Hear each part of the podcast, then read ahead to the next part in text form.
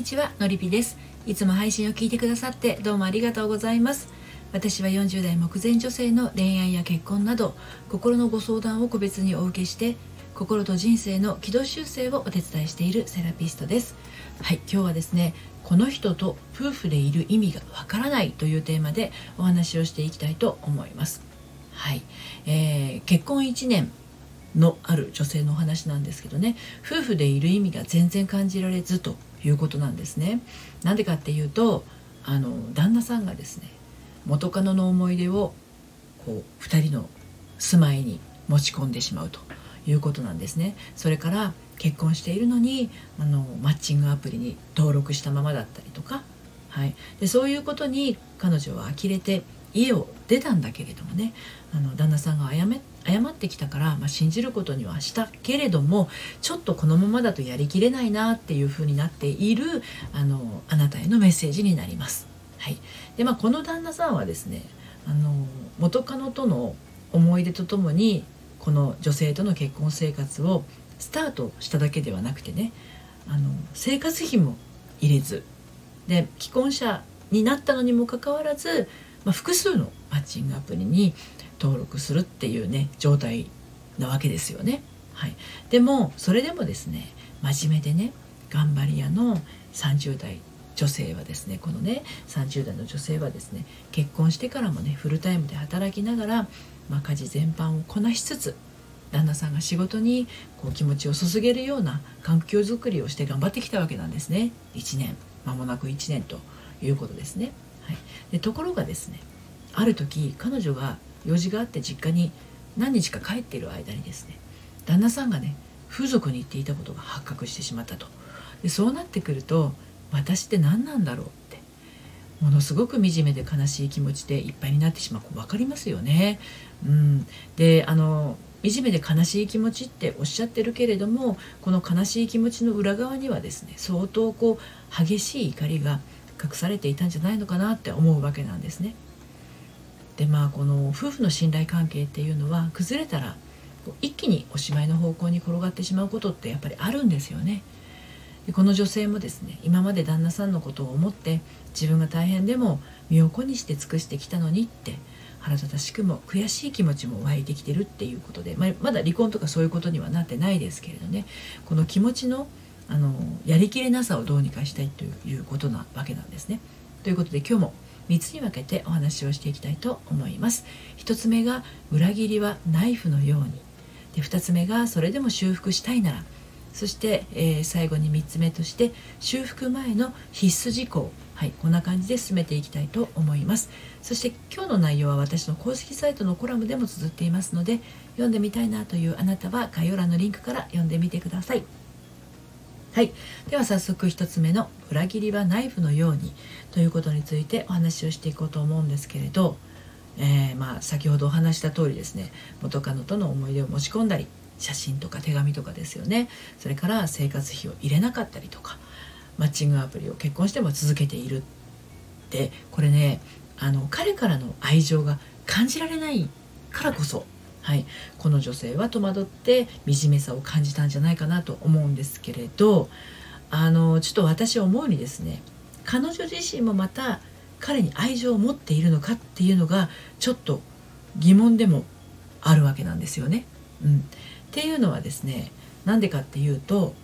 彼女はねこんな風に惨めな気持ちを抱えながらもですね同時にこんな風にも感じているからなんですよね。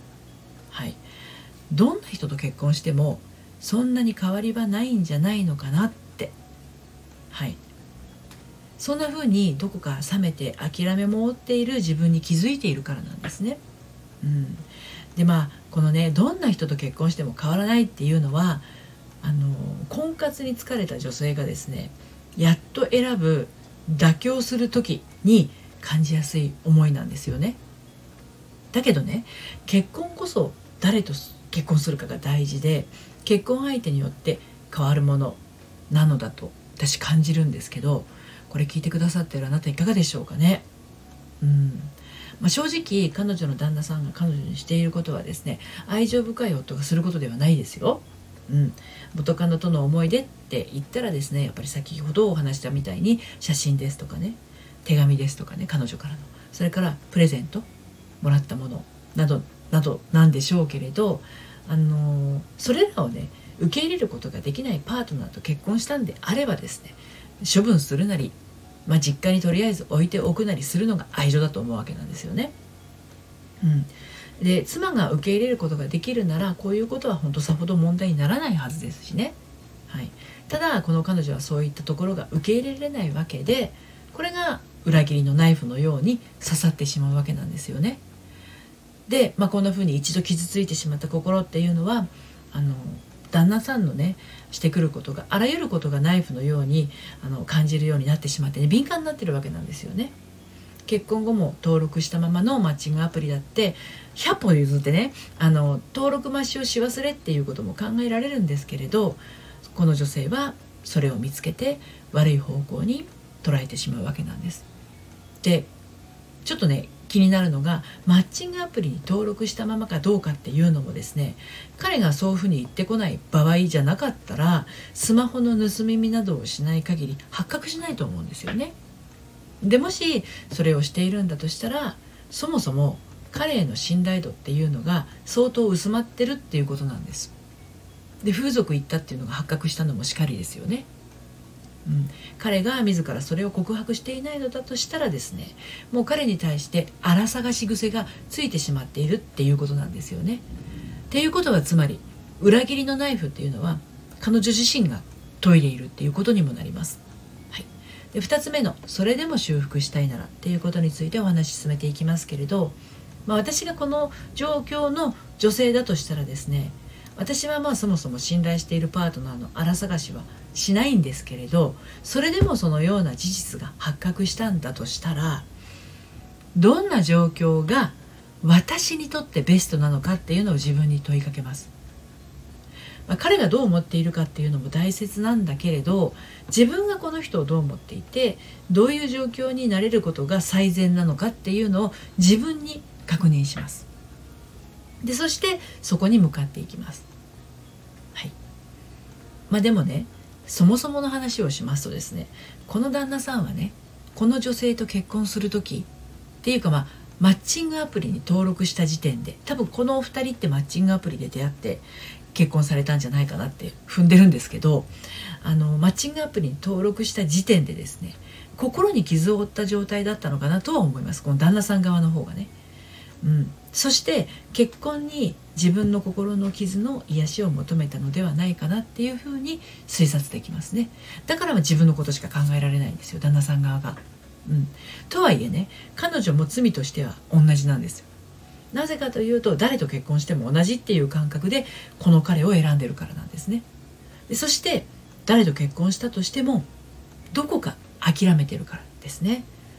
で自分はこんな思いをするのであろうとか自分が頑張っても報われないのであろうとかねそんな風にどこか冷めて諦めてるところがこの女性にはあるように感じます。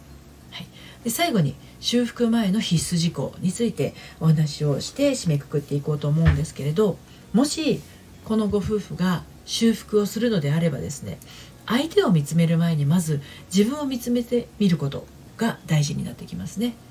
で思いやりと信頼関係っていうのは夫婦にとって必要不可欠なものです。でそれが今崩壊してしまっている以上ですね現状で修復を試みたとしても相手を責めるばかりになっちゃうんじゃないかなと思うわけなんですよね。でその修羅場ではですね、まあ、戦場のようになってしまうわけなんですけれどもね私は頑張ってるのに俺だって努力してるのにっていう自己防衛なセリフばかりが飛び交うだけになってしまうと思います。でその言葉たちっていうのはお互いに対してのミサイルでしかないですよね。で自分がどうかっていうのは何を置いても一番大事なことなんですよ。でその自分に問うことで離婚した方が幸せになれると感じられたなら離婚を選べばいいしこの人といる方が幸せになれると感じられたなら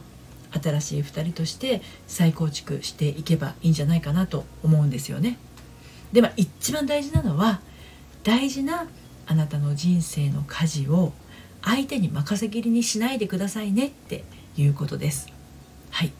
今日はこの人と夫婦でいる意味がわからないというテーマでお話をしてきました。